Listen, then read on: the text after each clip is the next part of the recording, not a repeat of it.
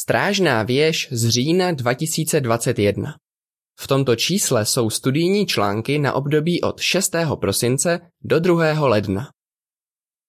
40. studijní článek. Článek se bude studovat v týdnu od 6. do 12. prosince. Co je opravdové pokání? Klíčový verš Přišel jsem vyzývat k pokání hříšníky.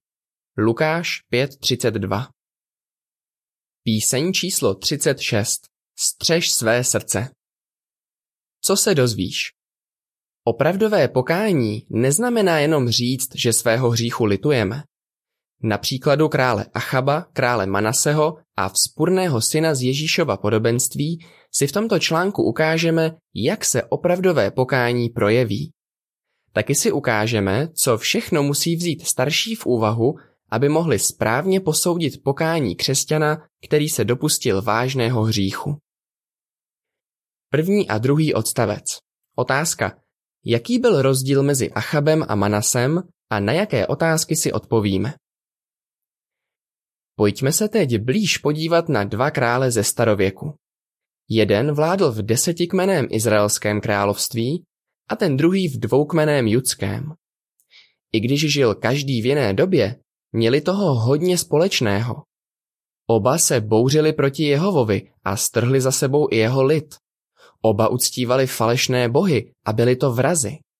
A přesto mezi nimi byl zásadní rozdíl. Jeden se choval špatně až do konce svého života. Ale ten druhý činil pokání a Bůh mu jeho hrozné jednání odpustil. O koho jde? Byli to izraelský král Achab a judský král Manase.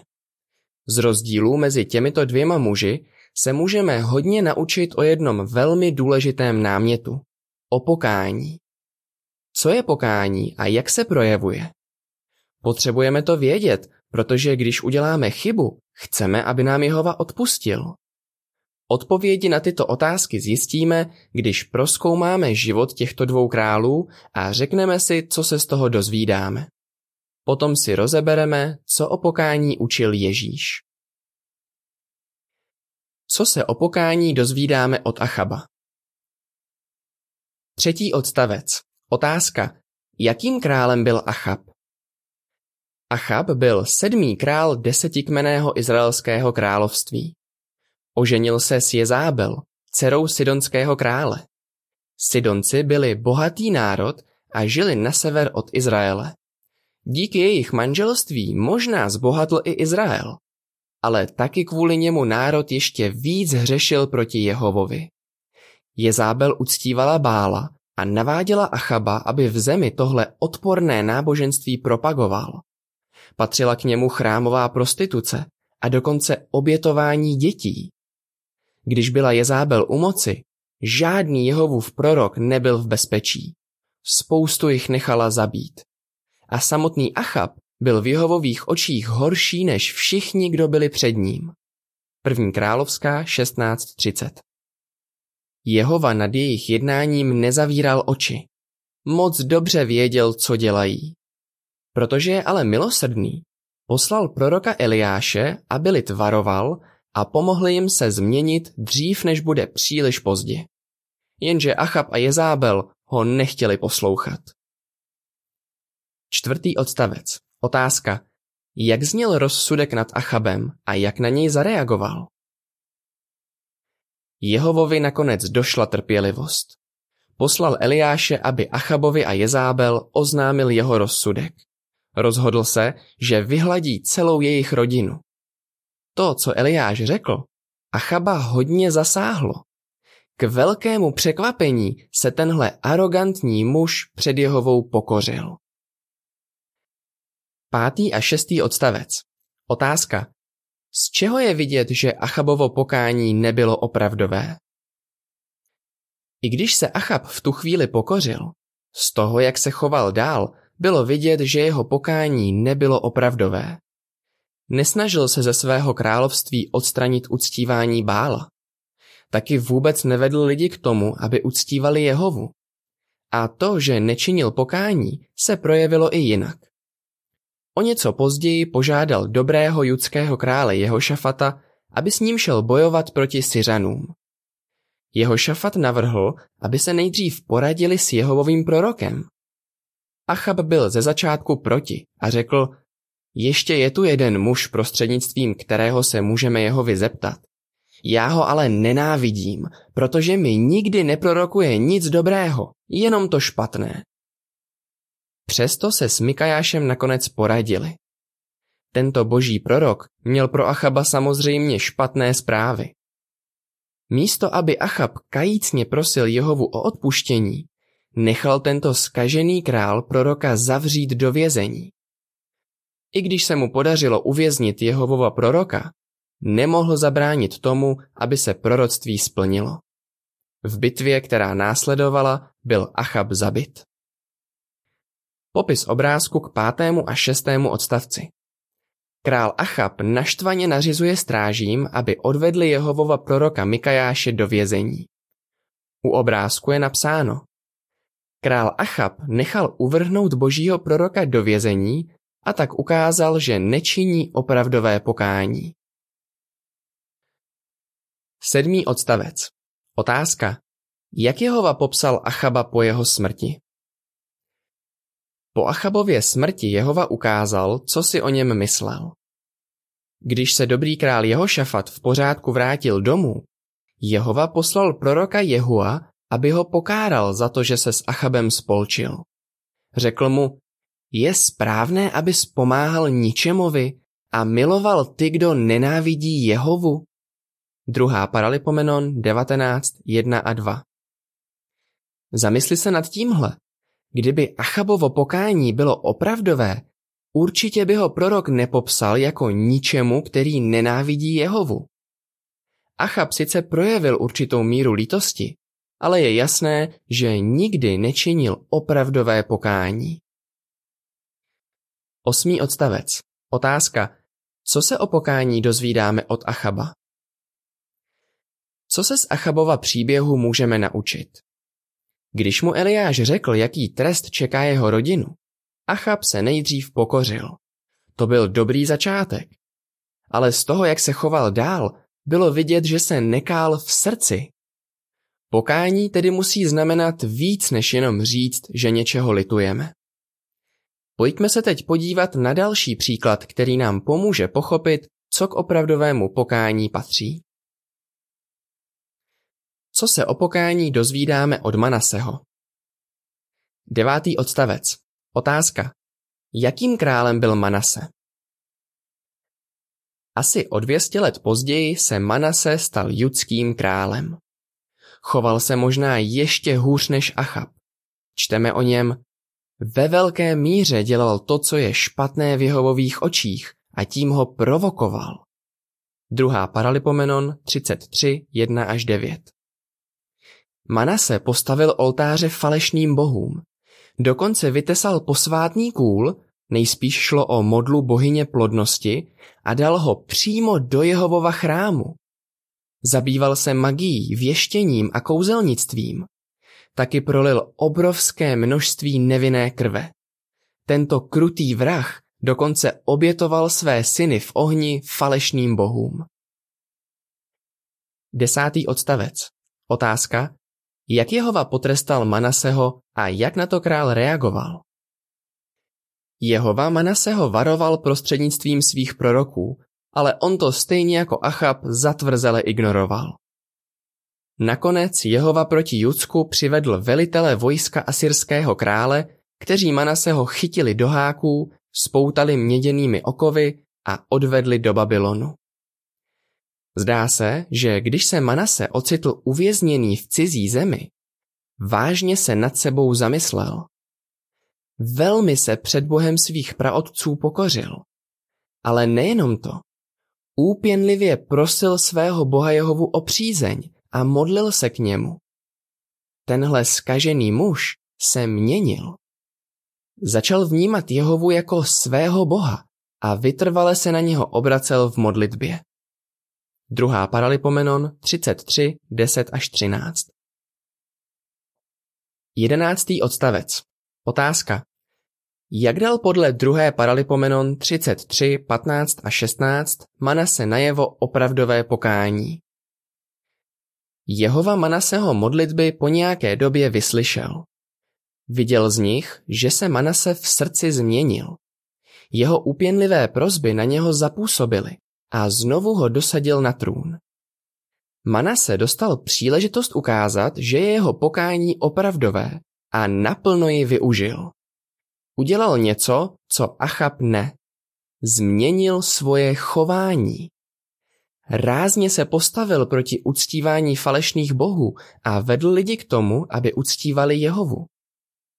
Druhá Paralipomenon 33, 15 a 16 říká Odstranil cizí bohy, modlu, která byla v Jehovově domě a všechny oltáře, které postavil nahoře Jehovova domu a v Jeruzalémě a dal je vyházet z města.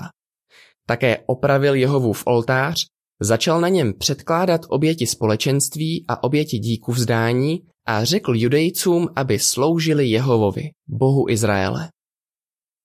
To chtělo určitě odvahu a víru, protože Manase celá desetiletí strhával ke špatnému jednání svoji rodinu, vysoké úředníky a lid.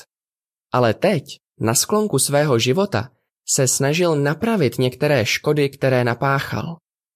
Pravděpodobně měl dobrý vliv na svého vnuka, malého Josiáše, ze kterého se později stal skvělý král. Popis obrázku k jedenáctému odstavci. Král Manase nařizuje svým mužům, aby z chrámu odstranili modly, které tam předtím dal. U obrázku je napsáno. Král Manase se rázně postavil proti uctívání falešných bohů a tak dal najevo opravdové pokání. 12. odstavec. Otázka. Co se o pokání dozvídáme od Manaseho? Co se z Manaseho příběhu můžeme naučit? Pokořil se, ale nezůstal jenom u toho.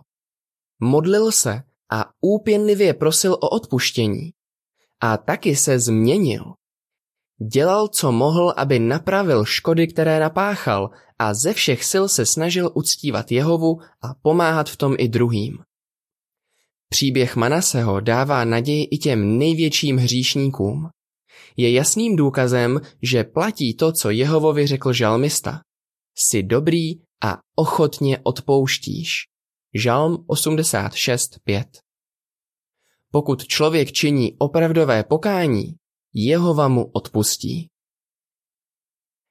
13. odstavec. Otázka. Jaké přirovnání nám pomáhá pochopit něco důležitého o pokání? Manase dělal víc, než že svých hříchů litoval. O pokání se z toho učíme něco velmi důležitého. Představ si následující situaci. Přijdeš do cukrárny a chceš si dát zákusek. Ale prodavačka ti místo něj podá vajíčko. Budeš s tím spokojený? Jasně, že ne. Pomohlo by ti, kdyby ti prodavačka vysvětlila, že vajíčko je hlavní přísadou zákusku? Samozřejmě, že ne. Podobně Jehova chce, aby hříšník činil pokání. Když svého hříchu lituje, je to dobře. Takový pocit je důležitá přísada pokání. Ale není to všechno. Co dalšího je potřeba? Hodně se o tom dozvídáme z dojemného podobenství, které vyprávěl Ježíš. Jak se pozná opravdové pokání? 14. odstavec. Otázka. Jaké byly první známky toho, že se vzpurný syn z Ježíšova podobenství kaje? Ježíš vyprávěl působivý příběh o vzpurném synovi, který je zapsaný u Lukáše 15, 11 až 32. Ten mladý muž se vzepřel svému otci, odešel z domova a odcestoval do daleké země. Tam vedl divoký, nemravný život. Když se ale dostal do těžkých problémů, vážně se nad sebou zamyslel. Došlo mu, že když byl ještě doma u táty, měl se mnohem líp. Ježíš o něm řekl, že se vzpamatoval. Rozhodl se, že se vrátí domů a poprosí otce o odpuštění. To, že si syn uvědomil, jak hluboko klesl, bylo důležité. Ale stačilo to? Ne, musel jednat. 15. odstavec. Otázka. Jak dal ztracený syn najevo, že činí pokání? Ztracený syn dal najevo, že kvůli tomu, co udělal, upřímně činí pokání. Podnikl dlouhou cestu domů. Když se pak setkal se svým otcem, řekl mu, zhřešil jsem proti nebi a proti tobě. Už si nezasloužím nazývat se tvým synem. Lukáš 15.21 Z toho, že ze srdce přiznal svoji chybu, bylo vidět, že chce dát svůj vztah s Jehovou do pořádku. Taky uznal, že tím, co udělal, ublížil i svému otci. A byl připravený tvrdě pracovat, aby ho jeho otec přijal zpátky. Dokonce byl ochotný stát se jedním z jeho najatých dělníků. Tohle podobenství není jenom příběh se šťastným koncem. Zásady z něj jsou hodně užitečné pro zborové starší. Můžou jim pomoct, když se snaží poznat, jestli jejich spoluvěřící, který se dopustil vážného hříchu, činí pokání. Popis obrázku k 14. a 15. odstavci. Vzpurný syn, unavený po dlouhé cestě, cítí úlevu, když v dálce konečně vidí domov. U obrázku je napsáno Když se vzpurný syn vzpamatoval, vydal se na dlouhou cestu domů. 16. odstavec. Otázka.